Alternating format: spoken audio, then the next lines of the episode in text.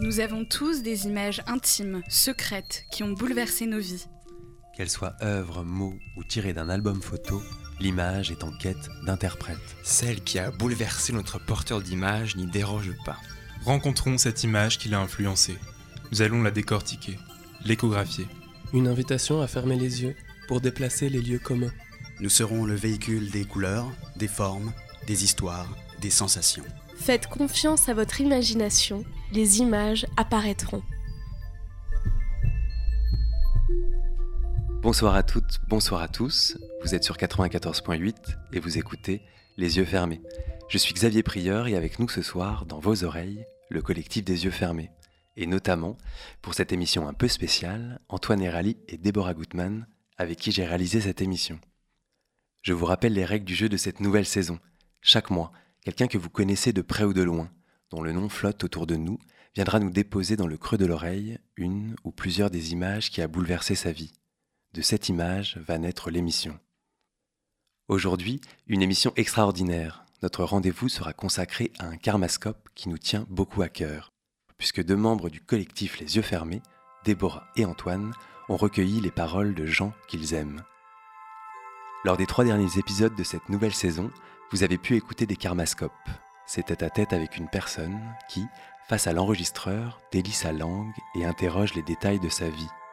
Cette parole accompagnée laisse toute la place aux choses de l'invisible et aux images bien sûr. C'est une pastille de témoignage qui touche à l'intime conviction, au spirituel, à la psyché. Appelez ça âme ou cerveau, cela vous regarde. Ce soir, notre émission sera un karmascope étendu. Les voix auront toute la place de se perdre dans les méandres de la mémoire. Déborah et Antoine ont enregistré deux proches, très proches. Antoine nous fait découvrir son amie Réjeanne, alias Églantine, et Déborah nous fait entendre Joseph, son grand-père, que nous appellerons Jo. Nous avons tous des images intimes, secrètes, qui ont bouleversé nos vies. Ces images sont enfermées à clé dans nos tiroirs, terrées sous nos lits, ou bien utilisées en guise de marque-page. On fait disparaître ces images du domaine du visible, mais on ne les oublie pas. C'est la nuit, et l'image de nos désirs fous nous hante. Ce soir, vous l'aurez compris, Antoine et Déborah sont nos porteurs d'images, ou plutôt les enregistreurs de voix, de ces images vivantes qui laissent notre imagination travailler, et pourquoi pas mentir. Tu ne me connaissais pas à l'époque. Hein. J'étais capable de soulever un type de 100 kilos. J'étais costaud. Ah là là, quel homme, quel homme, quel homme. Écoute, plus tu avances, plus on te croit. Alors place aux voix, et surtout à l'intime et à l'extime qu'elles charrient. Ils me prennent vraiment pour leur mamie, mais la, mamie euh, marrante, tu vois, la mamie à qui on peut parler, il n'y a pas de... Des fois, ils disent, oh, les vieux. Ah, je dis, oh, doucement, hein, les jeunes, les vieux. Oh, mais toi, t'es pas vieille. Tu vois, c'est mignon, mais toi, t'es pas vieille. Réjeanne et Joseph ont des récits qui se croisent, se répondent, se chevauchent et parfois, ces récits empruntent des itinéraires alternatifs, dans un territoire passé, pourtant bien partagé. Réjeanne est né en 1929, Joseph, lui, en 1926, Antoine est né en 1992 et Déborah en 1994. Tous les quatre sont nés en France, mais ne se connaissent que par père. Joseph a ponctué sa vie par des amours, des amours tendres, sensuels, charnels. Sa petite fille Déborah a rencontré ses amours par le récit, le fantasme et autres petites fenêtres sur un réel qu'elle ne percevra ni ne rencontrera jamais. Car les amours de Jo se racontent. Elles se racontent comme des fables ou des exploits sportifs. Réjeanne, elle, a vécu un amour, le grand amour, mais pas celui que vous pouvez imaginer. Un amour sans bruit, presque télépathique, un amour sportif, un amour à deux, qu'il n'a jamais été question de remettre en cause. Antoine est son ami et le réceptacle d'une certaine transmission. Alors Réjeanne, c'est en quelque sorte la deuxième maman de ma mère, c'est-à-dire que c'était une amie, euh, c'est une amie très proche de, ma mère et donc une amie euh, très proche de la famille. Elle est aussi à tous les, tous les repas de famille et, euh, en fait, moi je la connais, je l'ai toujours connue. Je la connais presque comme ma grand-mère, sauf que En fait, aujourd'hui, c'est plutôt une amie, en fait, quelque part. Je lui parle pas comme à une personne âgée. Et elle, quand elle me parlait, quand j'étais petit, elle me parlait comme un, humain, pas comme un enfant. Et ça a continué, donc on a un dialogue qui est très fluide. J'ai toujours connu euh, mon grand-père comme écrivain euh, et comme conteur d'histoires euh, intimes. Il m'a toujours raconté des histoires à moi et à mon cousin. Et ces histoires, il en a fait des livres. Et je me suis dit qu'il serait intéressant maintenant qu'au lieu de raconter des histoires et des fictions, ce serait bien qu'il parle un peu de lui.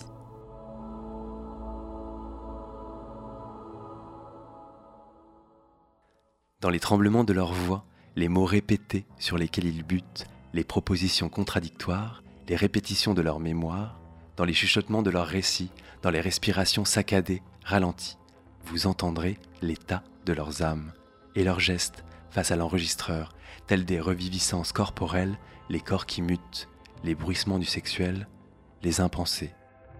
Alors tendez l'oreille. Joseph et Réjeanne vont se rencontrer dans votre intimité, à vous, chers auditeurs, car dans la vie réelle, ils ne se connaissent pas, même si j'aime rêver qu'un jour, Réjeanne et Jo se seraient croisés près d'une fontaine Wallace ou dans une auberge. Oui, après tout, ils se sont peut-être croisés, frôlés, sentis. Ils ont peut-être ressenti en même temps les mêmes émotions, les mêmes colères, les mêmes excitations. On les imagine regarder les immeubles haussmanniens, les bouches de métro, les parcs en fleurs, mais aussi le fascisme envahir Paris, la peur de la peste brune, les ronger. Parce qu'il y a, vous l'entendrez, cette période commune qu'ils ont traversée, cette période qu'ils nous transmettent avec une grande pudeur, parce qu'ils sont la dernière génération à pouvoir le faire, et que nous sommes la dernière à pouvoir les faire se raconter. Cette période a marqué pour toujours nos grands-parents et laisse encore, nous le constatons chaque jour, des traces indélébiles, des raisons d'être plus humains et de se battre contre l'obscurantisme et l'intolérance pour inventer un avenir à nous, affranchi d'une certaine nostalgie du XXe siècle.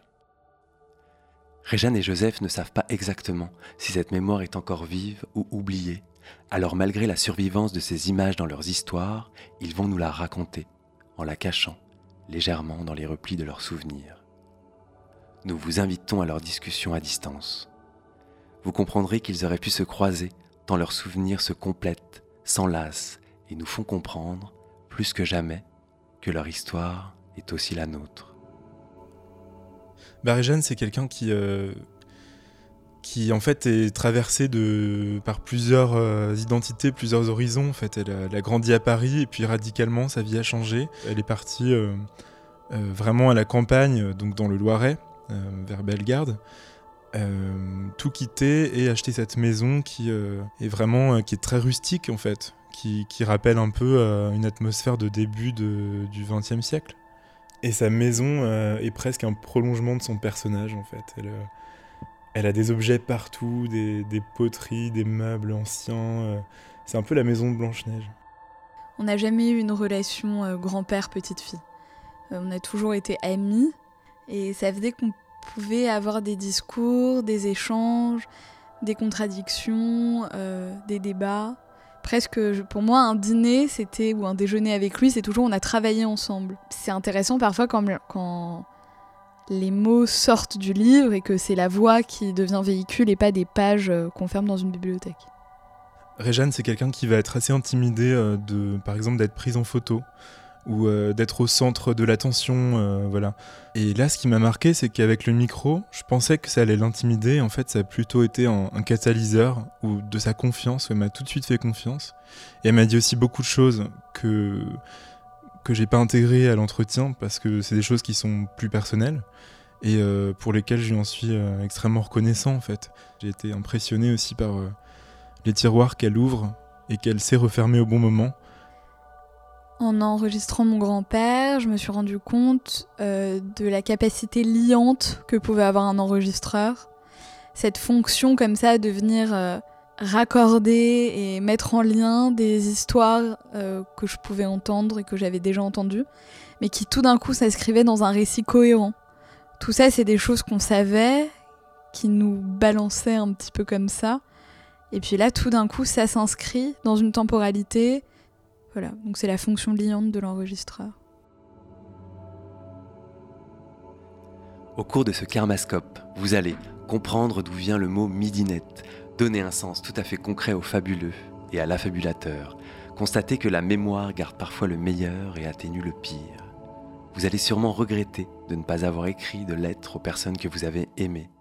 Mais surtout, surtout, vous allez envisager le pouvoir de résilience de la radio.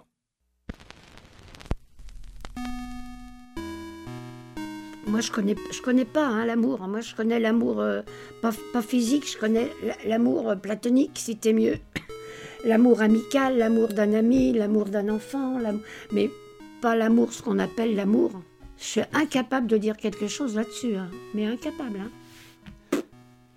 Moi, j'étais une, euh, une, excentrique du sport, euh, et puis le reste, les garçons ne m'intéressaient pas. Ils m'intéressaient s'ils étaient capables de, faire du sport avec moi. Si je descendais une haute rivière, qu'ils soient capables à tous les deux, qu'on ait le même, euh, le même amour de la nature. Bah, les histoires d'amour, on les a à tout âge. Moi, quand j'avais 11-12 ans, j'avais déjà des pulsions sexuelles. Eh ben, j'avais eu une histoire d'amour. J'ai aimé, j'ai aimé une personne du sexe opposé. Et je l'ai aimé fortement, c'était ma voisine.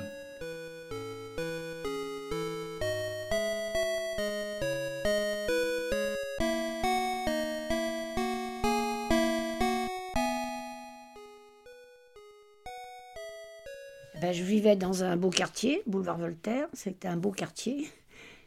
Et puis dans une, une famille enfin aisée. Tout au moins, j'ai jamais su s'il y avait des difficultés d'argent. J'ai jamais su. Je faisais du bas du canoë, j'ai eu mon canoë. Euh, je faisais du vélo, j'ai eu le vélo. J'ai fait de la voiture, j'ai pris mon permis de conduire, j'ai eu la voiture. Enfin, j'ai une belle, une belle jeunesse, une belle enfance et une belle jeunesse. Enfin, puis papa, je l'ai perdu de bonheur et maman, il a fallu qu'elle continue à vivre. elle avait la situation pour pouvoir continuer à bien m'élever. Mais ça devait quand même être dur. Ah, ma maman, elle était plumassière. Aux Galeries Lafayette, quand elle était jeune, je ne sais pas, elle a épousé papa, je sais qu'elle a perdu sa bague de fiançailles en se lavant les mains, c'est tombé dans le trou du lavabo aux Galeries Lafayette. J'avais beaucoup d'amis, on faisait beaucoup de fêtes, on baptisait nos poupées. La, la, vie était belle, quoi. Et puis la vie passait comme ça, enfant. Puis après, ben, quand j'ai perdu papa, ben, on allait au cimetière le dimanche avec maman. Et puis moi, je passais mon temps l'après-midi à faire des devoirs de calcul. Maman, elle avait acheté le livre du maître. Et moi, je faisais de l'arithmétique tout le temps. Et toujours assise sur la table. Sur la table. Autrement, je faisais beaucoup de, sport. Euh, j'étais midinette. Donc, euh, midinette, c'est quand même un, elles sont drôles, les midinettes, plus drôles que les couturières. Elles chantent toujours. Midinette, bah, on disait toujours une midinette. C'est-à-dire les modistes, c'était des midinettes. Et les couturières, c'était des couturières. Peut-être qu'on sortait à midi net. Elle était grande, elle était forte, elle était de l'Ardèche, c'était une Ardéchoise. Et elle m'aimait bien, elle m'avait connu dès l'âge de 7-8 ans. Elle me serrait contre elle, elle m'appelait mon petit Jojo. Alors quand j'avais 8-9 ans, ça allait. 11-12 ans, j'étais déjà un peu gêné. Mais 13-14 ans, lorsqu'elle me prenait dans ses bras, ah mon petit Jojo, ce que t'es beau, euh, euh, j'avoue que ça me mettait un peu de, le trouble. Parce qu'elle était bien, euh, elle avait, c'était une ardéchoise et elle avait un petit accent exotique qui, la rendait encore plus, plus sexy et elle avait tout ce qu'il fallait là où il fallait. Elle avait une fille qui s'appelait Raymonde. Raymonde, à 12 ans, elle est tombée amoureuse de moi. Alors elle était à son balcon, elle me disait je te veux. Et moi je lui disais je te veux pas. Et un jour que ses parents déjeunaient chez nous, elle s'est mise à son balcon, moi au mien, et elle a commencé à crier Jojo, je te veux. Ah, je lui dit ben moi je te veux pas. La mère a dit mais qu'est-ce que c'est que ça, c'est ces plaisanteries-là Arrêtez, vous êtes idiots tous les deux. Bon alors, du coup depuis ça là, elle parlait comme ça, elle avait 11-12 ans. Euh, quand elle a eu 14-15 ans, elle a changé d'avis. Elle a été vers d'autres, vers un nommé Jacques Chantreuil. Elle est tombée amoureuse d'un de mes copains qui était, il était assez beau. Ma sœur se souvient, ma sœur prétend qu'il était très beau. Bon, enfin, moi, je n'avais pas. Jacques Chantreuil, Et elle est devenue Madame Chantreuil.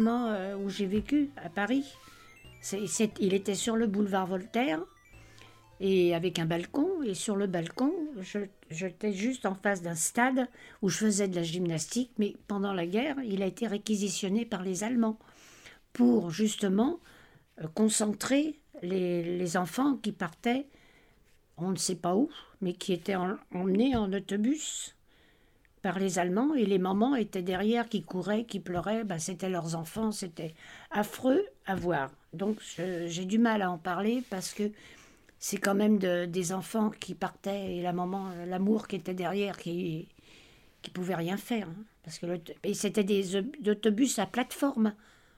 Donc il y avait des enfants qui étaient sur la plateforme et des enfants qui étaient dedans. Et moi, je me rappelle de ces enfants de plateforme qui criaient aussi maman, maman, maman. Mais je me rappelle plus du bruit. Je vois les enfants, mais le bruit, je, pour moi, euh, je devais pas être sur le balcon parce que maman ne m'aurait pas permis de regarder ça, du fait que c'était quand même des petits copains d'école, des petits copains qu'on faisait du patin roulette, euh, parce qu'il n'y avait pas de, y avait pas de religion, il y avait rien qui nous séparait. Les enfants, euh, noir, blanc, vert, jaune, c'était un enfant, c'était des petits copains. Et papa m'avait même acheté petite une petite poupée noire pour justement que je ne fasse peut-être inconsciemment que je ne fasse pas de différence. Donc un, un juif c'était un noir pareil, c'est un blanc, c'était des copains. Et ça j'ai du mal d'en parler parce que c'est quand même euh, c'est quand même dur de, savoir. euh, puis entre copines, après à l'école, on se disait, t'as vu, elle est plus là. Et puis avec leurs, euh, leurs étoiles qu'ils avaient aussi. Et ils la cachaient, ils essayaient de cacher leur, leur étoile. Parce que nous, enfants, on s- enfin, même, même ad- petit adulte, quoi, à 12-13 ans, on savait, les étoiles, euh, moi, maman m'en, parlait pas. Hein. Je n'aurais pas atteint ça parce que c'était trop triste, quoi. Par contre, quand les Allemands sont partis, je me rappelle les mitrailleuses, parce que le voisin d'en dessous, il était contre les Allemands. Et il a, il a crié du balcon à bas les boches. Et ben eux, brrr, la mitraillette. Et puis maman, elle m'a pris, elle m'a foutu par terre. Et puis par terre, j'ai été cognée dans les, dans les meubles, parce que le balcon, il a été euh, touché par des, par des balles. On aurait pu, nous, tranquilles dans la maison, en train de boire un café, un truc comme ça. Pas de café, j'étais trop petite, mais j'aurais pu être tuée pareil. Maman aussi, il n'y a, pas que- pas que moi, on était toutes les deux. euh, enfin, elle m'a mis par terre, je me suis cognée. Mais bon, ça c'était des petits détails de, de rien du tout. hein. Eh bien, figure-toi que la France a connu quelques petits ennuis. De Dunkerque à Saint-Jean-Pied-de-Port, elle a été occupée par une armée qui n'était pas l'armée française, qui était l'armée allemande. T'as appris ça à l'école. T'as appris que les Allemands occupaient la France de Dunkerque à Saint-Jean-Pied-de-Port dans les Pyrénées. Ils avaient une propagande. Et cette propagande, elle était antisémite, ils étaient contre les juifs. Qu'est-ce qu'on leur avait fait? Pourquoi contre les juifs? Et il se trouve que je suis juif. Alors, euh, j'avais contre moi les Français antisémites, les Allemands, la presse, la radio, et je leur disais merde. Et je leur ai dit tellement merde qu'un jour, ils m'ont dénoncé dans un journal, le 24 décembre 1942, dans un hebdomadaire ou un mensuel qui s'appelait Au Pilori, qui était un mensuel antisémite, il y a eu un article sur Joseph Amiel qui répand la radio anglaise, les, mensonges de la radio anglaise à tout son entourage, qui leur fait entendre Radio Londres en mettant son poste à fond, et qui propage des idées euh, immorales et judaïques.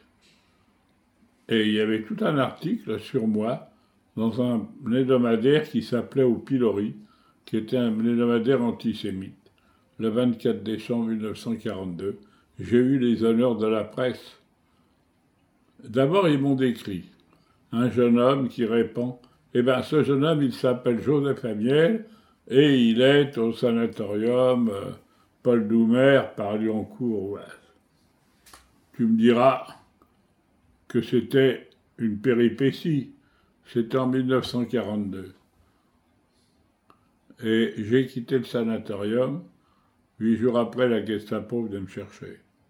Ils sont arrivés, ils m'ont demandé où était Joseph Amiel. On leur a dit, il, a quitté le Sana il y a huit jours. Alors ils sont venus chez moi.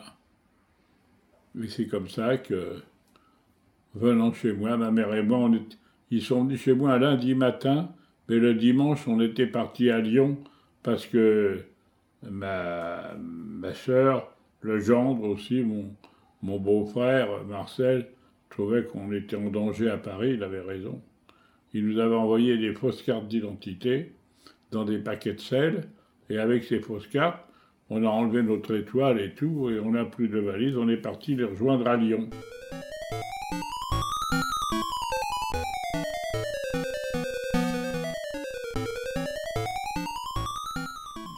Souviens être ta première histoire d'amour Que ce soit. Euh, ah ben, J'en ai eu qu'une. non, moi je, je, savais même pas. Moi j'avais ma, petite amie avec qui je faisais du vélo là quand on allait travailler. Puis les filles à l'atelier, elles parlaient de leurs amoureux, qu'elles allaient aussi à droite, elles allaient au bal. Moi, j'allais faire du canot, j'allais faire la Marne.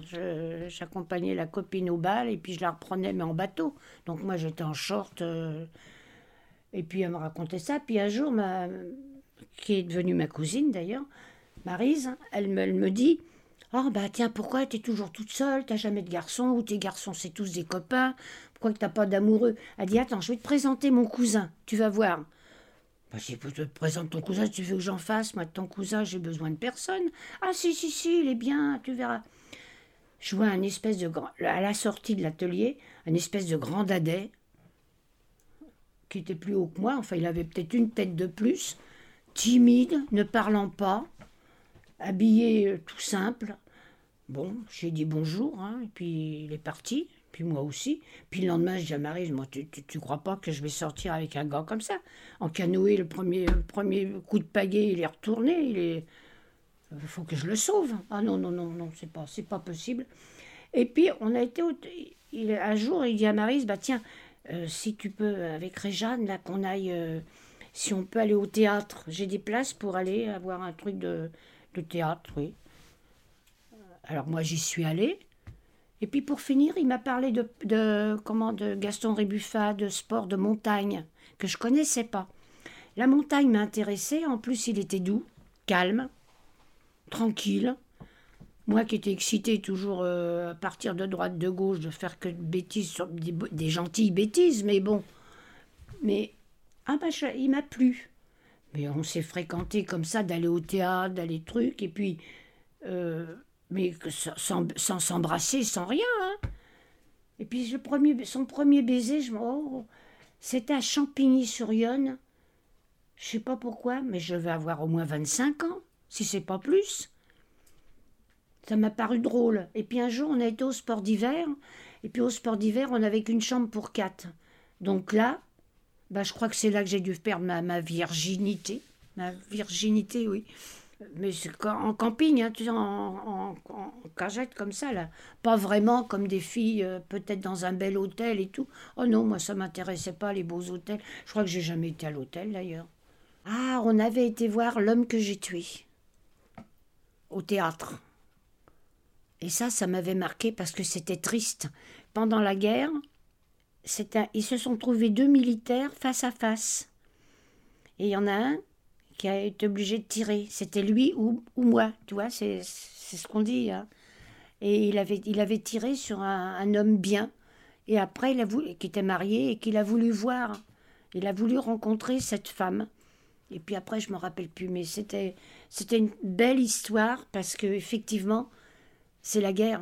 Donc c'est ou lui ou moi. Et c'est pour ça que je disais avec les Allemands, quand ils s'en allaient, euh, peut-être fallait les laisser partir sans tirer, dessus parce que ils fichaient le camp et eux, ils, avaient, ils voulaient se venger, mais c'était quand même des gens qui avaient, une femme, qui avaient une fiancée, qui avaient une mère, qui soit n'importe quoi. euh, T'as quand même, tu pars pareil. Hein, t'as un papa, une maman, t'as des enfants. Il faut pas, faut pas se, faut pas s'en vouloir, même si c'est la guerre. Et puis on allait aussi au concert, Brel, Brel, Aznavour, euh, à cette époque-là, qu'il y avait Montand, Yves Montand. Ah, il y avait Duke Ellington, ce batteur euh, extraordinaire. Tout ça à l'Olympia. Oui, ah bah oui, Barbara, c'était l'amoureuse de, de Claude. Il n'écoutait pas des, des trucs qui faisaient du bruit. Et c'est moi, je supporte pas le bruit, et c'est à cause de lui, hein, parce que je, je peux pas, je peux pas. Ah oui, de vivre avec lui, ça, moi, je prenais, je prenais, comme j'ai pris les habitudes de papa, les habitudes de mon père, j'étais toujours avec papa, moi qu'avec maman, mais toujours, euh, enfin, pl- plus avec papa qu'avec maman. Et avec Claude, il aimait pas le bruit. Moi, je, si je dis que je faisais du bruit, il me dit mais qu'est-ce que, qu'est-ce que tu casses tu- Et puis après, ben, je faisais attention. euh, je posais les couverts toujours sur une nappe. Jamais à même le bois, parce qu'à même le bois, les couverts faisaient du bruit. Rien que ça, ça le gênait. Et ben même maintenant, à 90 ans, je continue à mettre mes couverts sur du, sur du tissu. Parce que sur la table, à même la table, euh, je supporte pas.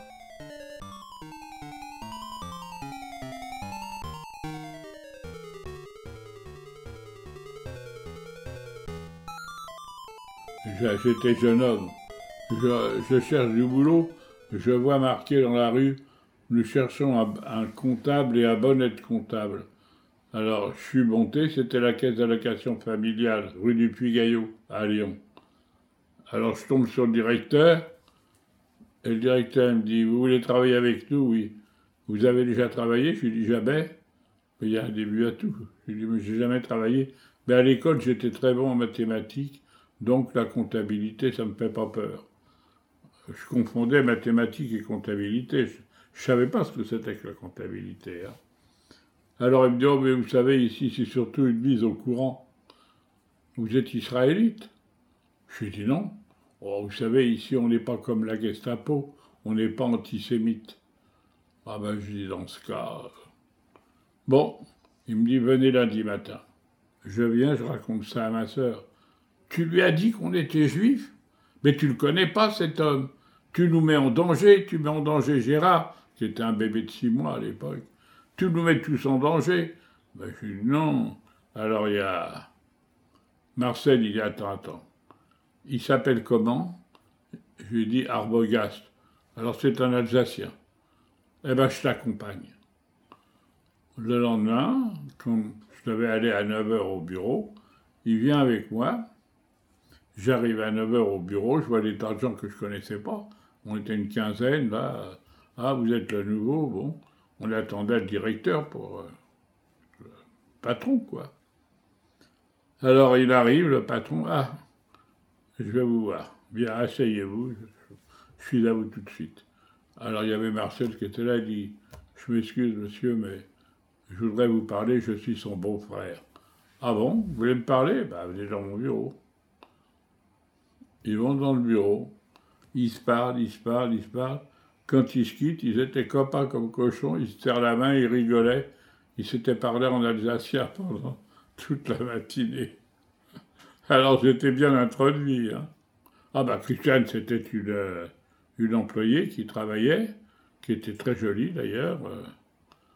Bon, euh, alors au début, c'est elle qui m'a mis au courant du boulot que je devais faire. Et puis après, comme on mangeait le midi, le midi, comme c'était la guerre et tout, euh, pour trouver à manger, alors ils avaient trouvé un restaurant où on pouvait manger un sandwich le midi sans donner de ticket. Des tickets, parce qu'il fallait manger avec. Il y avait des tickets pour le rationnement. Alors j'allais manger avec elle, et puis alors, d'avoir mangé avec elle, de parler, etc., on nous voyait tout le temps ensemble, ils disaient, ben, on va les marier tous les deux. Ben, c'était, euh, on était ensemble, mais c'était tout, quoi. Et un jour, euh, j'en parlais à, à Marcel. Marcel, il me dit, mais invite-la au cinéma, euh, invite-la quelque part. Mais à la danse, je me dis, je sais pas danser. Ben oui, ben t'apprendras. mais tu vas pas rester transi devant elle. Alors je lui dis, ben oui, mais chaque fois qu'on s'en va, je la raccompagne à son autobus et tout. Alors il y a Marcel, mon beau-frère, il me dit, demain c'est samedi, eh ben, euh, invite-la au cinéma. Il joue l'éternel retour, là. Dis-lui que tu veux aller voir ce film. J'étais timide. Alors je l'accompagne à l'autobus, comme je fais tous les soirs, le vendredi, et je lui dis, tiens, demain je vais aller au cinéma, je vais aller voir jouer l'éternel retour. Ah ben dis-moi aussi, je voudrais aller le voir. Alors je dis, il joue au pâté cinéma, euh, j'y vais le demain après-midi. Ah ben vers quelle heure? Ben la séance commence à 2h30, je serai à 2h sur place, quoi. Elle me dit, oh ben alors je viens. Le lendemain, à 2h, j'étais, j'ai pris deux places. Elle s'est amenée vers 2h20. Après, tu vois, enfin, je commençais à désespérer. hein. Et on a été au cinéma ensemble. Ah, tu me crois, si tu veux, j'ai juste eu le courage, de, à un moment donné, de lui prendre la main. Je n'ai rien tenté, j'ai pas essayé de l'embrasser, tout ça. Mais moi, j'étais tellement timide que heureusement qu'elle a pris un peu les devants, parce que sans ça, j'aurais jamais flirté. hein. Je, je la regardais, tout ça. Je lui caressais le bras, alors elle m'a pris la main. Elle m'a regardé, elle a mis sa tête sur mon épaule. Bon, bah, à ce moment-là, je connais la suite.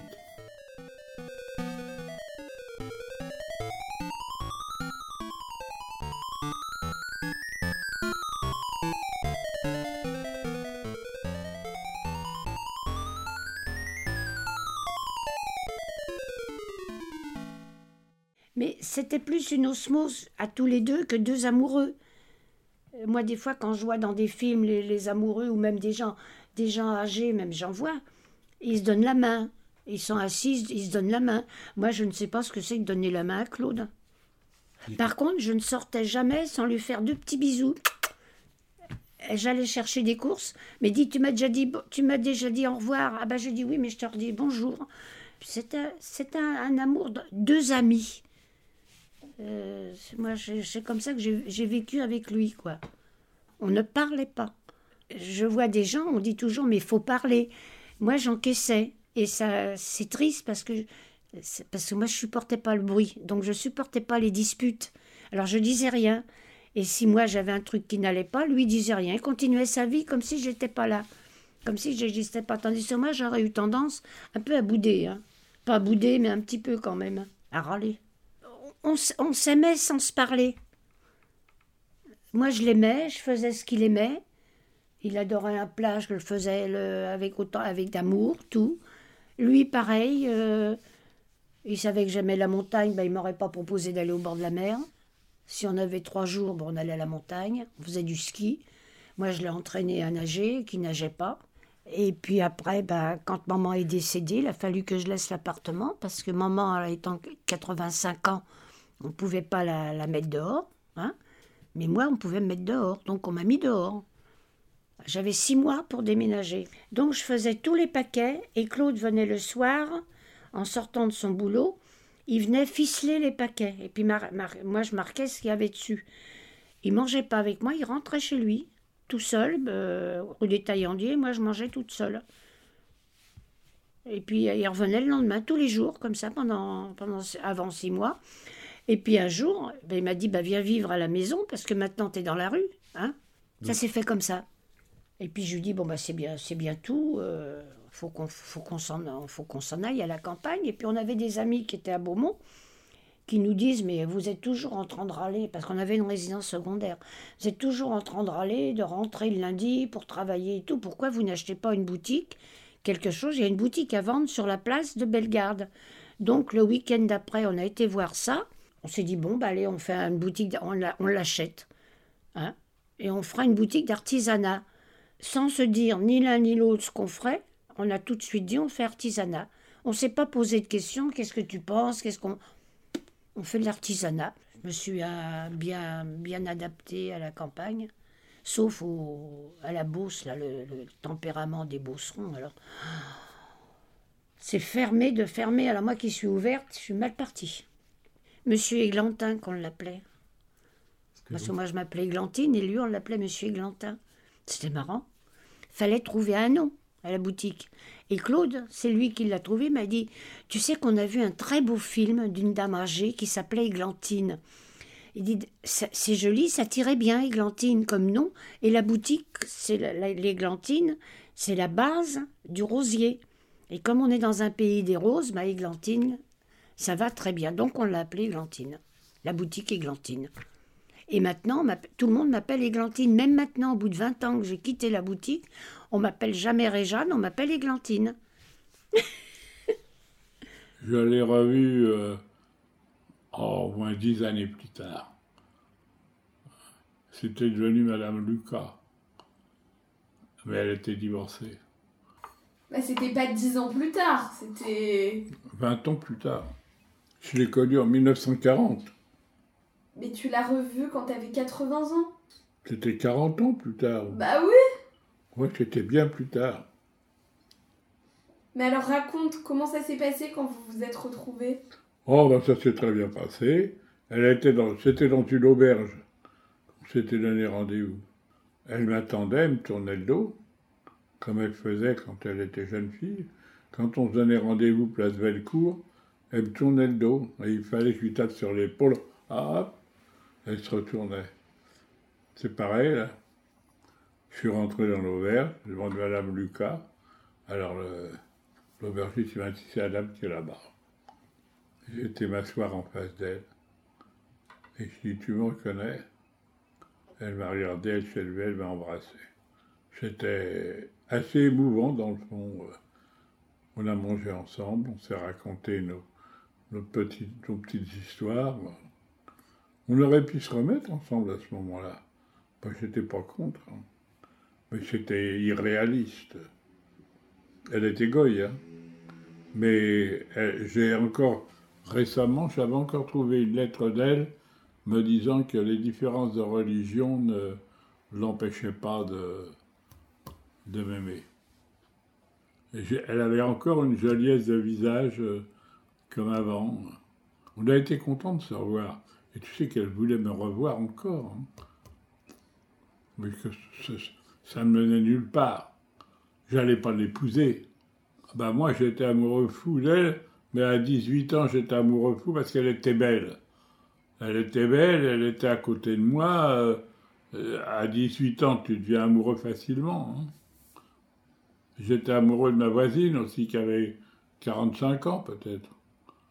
40 ans, car oui, elle avait 40 ans. Elle avait 20 ans de plus que moi, oui. Et j'étais aussi amoureux d'elle quand j'avais 18 ans. Bah, mais elle s'en rendait pas compte, elle. Elle m'avait connu tout petit, 6 ans. Alors elle me serrait contre elle, mon petit Jojo. Mais, oh, oh.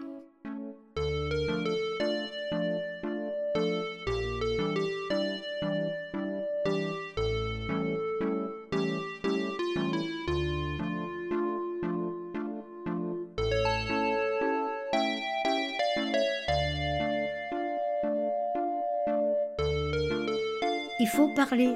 Parce que comme si c'est un caractère qui n'était pas d'accord avec ton compagnon sur une chose ou autre chose, si tu discutes pas, tu peux pas avancer dans les choses. Mais moi, je ne peux pas discuter parce que je ne veux jamais me fâcher avec quelqu'un. Pas chichiter sur un petit truc, une petite parole. Euh, qui, en un mot, c'est rien, quoi. Tu laisses glisser, puis le lendemain, on n'y pense pas. Mais si, il faut pas être rancunier, surtout pas rancunier. Alors là, surtout pas, faut pas être rancunier. Hein. Maintenant, je trouve que les jeunes, les jeunes couples se parlent plus.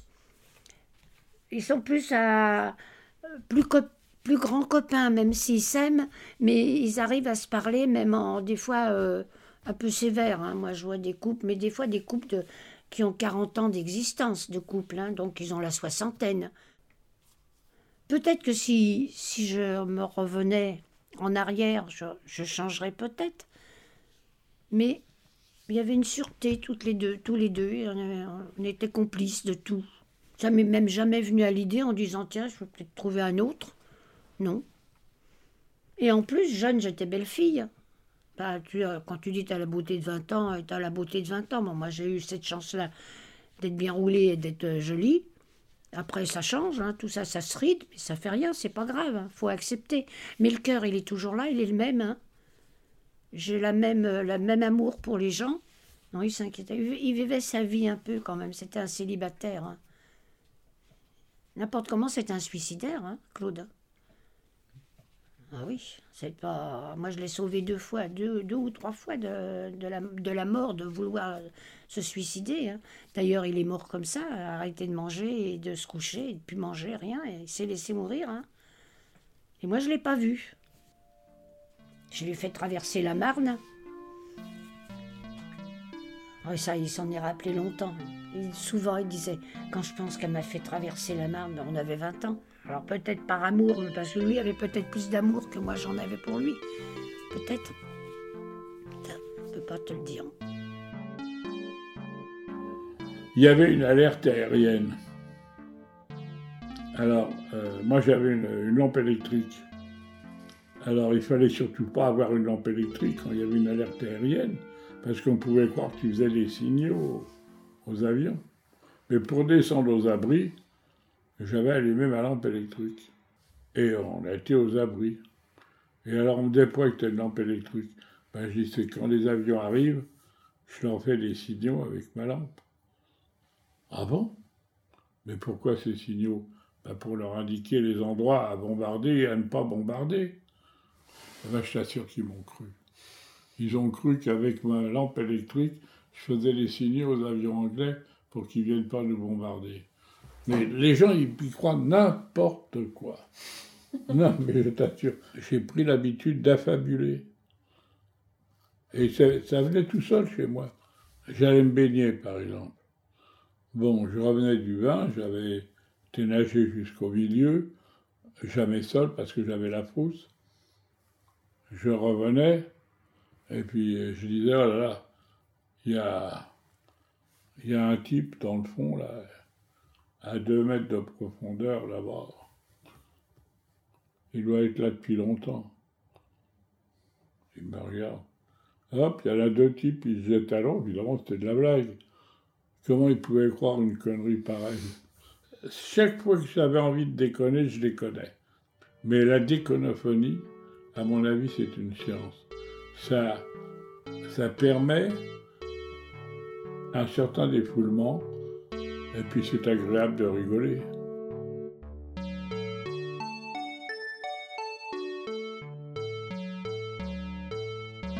Alors, moi, j'ai jamais. Oh là là Même les règles, je savais même pas que ça existait. Ah non, non, non. Ça, on en parle. Parlait jamais pas de. Oh là À la maison, jamais, jamais. Hein. Mais même entre copines, moi, je vois les, des filles, des, jeunes femmes maintenant, ça discute. euh, oh bah tiens, tu, peux mettre tel. euh, enfin, tel, préservatif, pas des préservatifs, telle euh, serviette ou tout ça. moi, ça, je sors, je sors des complètement. Complètement, complètement. hein. Moi, mes parents, je les ai jamais vus s'embrasser, ni se prendre la main, ni sortir ensemble. Ça se faisait pas dans le temps. Euh, Quand il y avait des enfants. Parce que quand ils en font, ils font bien l'amour. Moi, dans mon couple, Claude m'avait dit, un jour, je lui avais dit, bah tiens, si on peut avoir un enfant, au moins qu'on laisse quelque chose à, un enfant. Il m'a dit n'importe comment, c'est moi ou un enfant. Moi, je suis incapable d'élever un enfant. Claude me dit, je suis incapable d'élever un enfant. Il dit, j'en ai déjà un, c'est moi. En parlant de moi, il dit, j'en ai déjà un, ça me suffit largement, je ne veux pas en avoir un autre. hein. Et puis moi, je dis, après tout, ben, un enfant, puisque... Bon, ça me disait rien.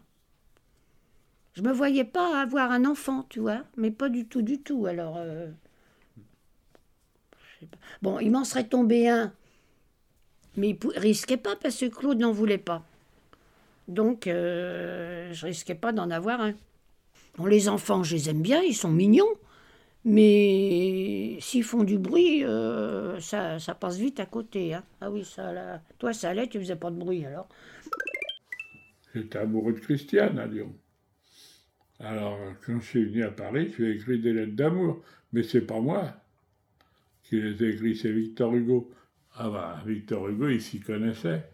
Mais ben, comme je savais que de toute façon, elle ne l'avait pas lu, elle, j'avais le livre avec les lettres d'amour de Victor Hugo. Il a écrit 300 ou 400 lettres d'amour à ça.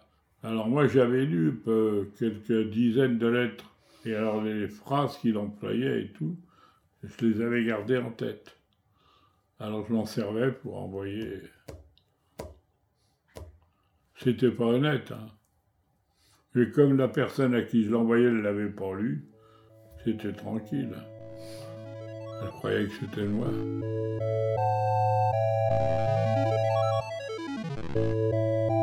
Aujourd'hui, je me fous de tout. J'en ai à foutre.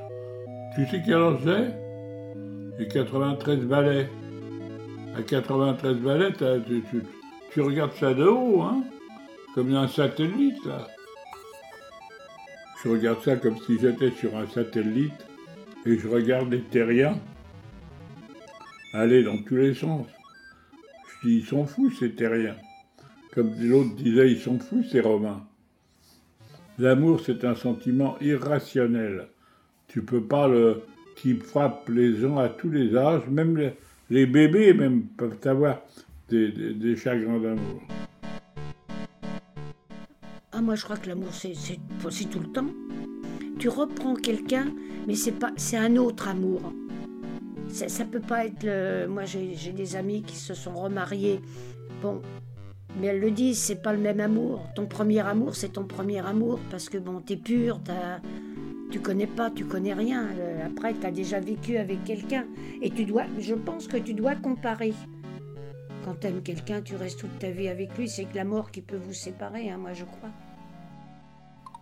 La présence, elle est partout, partout.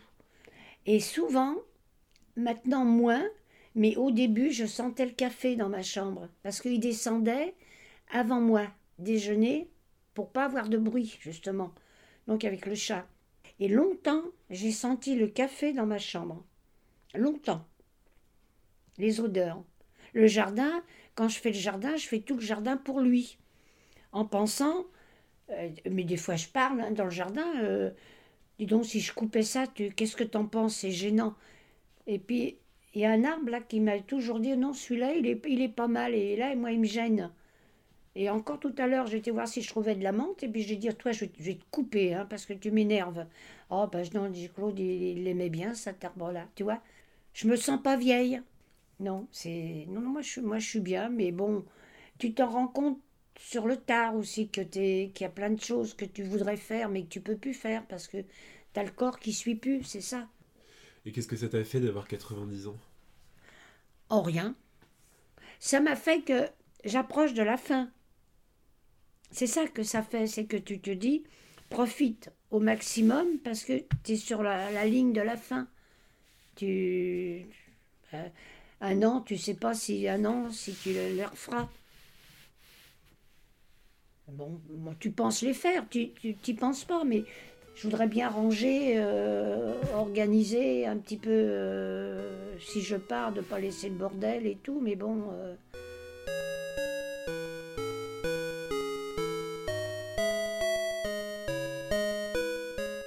Quand j'ai connu Fanny, euh, c'était différent. C'est elle qui est tombée amoureuse de moi. Elle m'idolâtrait. Mais c'est vrai. On s'embrassait amoureusement chaque fois qu'on se voyait. C'est comme ça que ça a commencé. Alors, on a eu des moments où on, où on s'est fâché. Euh, je suis parti, je suis revenu. Euh, un jour, je ne sais pas pourquoi je me suis fâché contre elle. Je suis parti en claquant la porte. Le lendemain, je fais mes courses et je la rencontre. Elle aussi, elle faisait ses courses. Alors elle me dit Qu'est-ce que tu as acheté? Bah, Je dis euh, Je sais pas, j'ai acheté ça. Mais que c'est pas ça qu'il faut, viens avec moi. Je lui dis donc, je te rappelle qu'on est fâché. Hein. Elle me dit Oui, je sais, je sais. On est fâché, mais ça t'empêche pas de venir manger avec moi. Alors je suis mangé avec elle, et après le repas, on a pris le café du pauvre. J'étais plus fâché. On était fait pour vivre ensemble. Il n'y a pas d'histoire. Euh. Tout le monde me disait c'est avec elle que. Même ma famille me disait. L'amour, c'est quelque chose qui, depuis des milliards d'années, qui gère le monde. L'amour. Alors, euh, qu'est-ce que tu veux que j'ajoute à tout ce qui a été écrit sur l'amour? Je ne vois pas comment on peut encore ajouter quelque chose. Comment on peut faire un roman d'amour qui n'ait pas été écrit auparavant? Ils s'aimaient, ils se séparèrent, ils se retrouvèrent dix ans après, ils tombèrent dans les bras l'un de l'autre. Bah, tout ça, ça a déjà été écrit. Les histoires d'amour, c'est à tout âge. Mais comme me disait Abby, les vieilles amours ne rouillent jamais.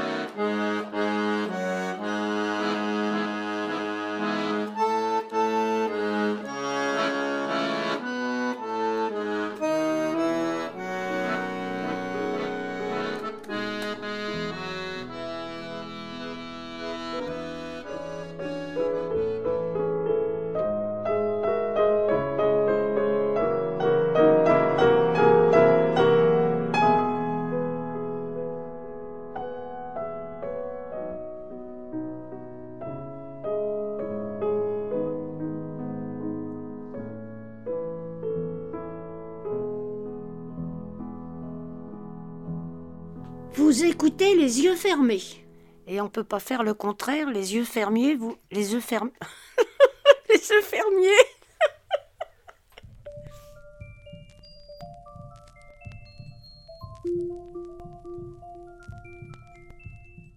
Un grand merci à toutes les personnes qui ont contribué à cette émission. Réjeanne, Joseph, Déborah Gutmann, Antoine Erali, Tadeo Cohen, Rana Rosenblum, Gaël Camilindi, Claudius Pan, Léa Tayeb, Lioratia, Avner Azoulay à la technique. Et Xavier Prieur. Merci à vous d'y avoir pris part avec nous. Poursuivons ensemble les échanges. Les images ont encore des choses à vous dire. Les arrière-plans sont encore nombreux. Retrouvez-nous sur notre page Facebook et notre compte Instagram, Les Yeux Fermés l'émission, et notre site internet www.lesyeuxfermés.fr. Et si vous nous écoutez depuis Apple Podcast, n'oubliez pas les étoiles et les commentaires. On se retrouve le mois prochain pour une balade dans l'Europe du futur, une Europe au-delà des blocages et des peurs héritées du XXe siècle. Nous penserons ensemble à une création utopique vertigineuse. Et nous rendrons, grâce à Camille de Toledo, les décombres joyeux. Belle nuit sur 94.8.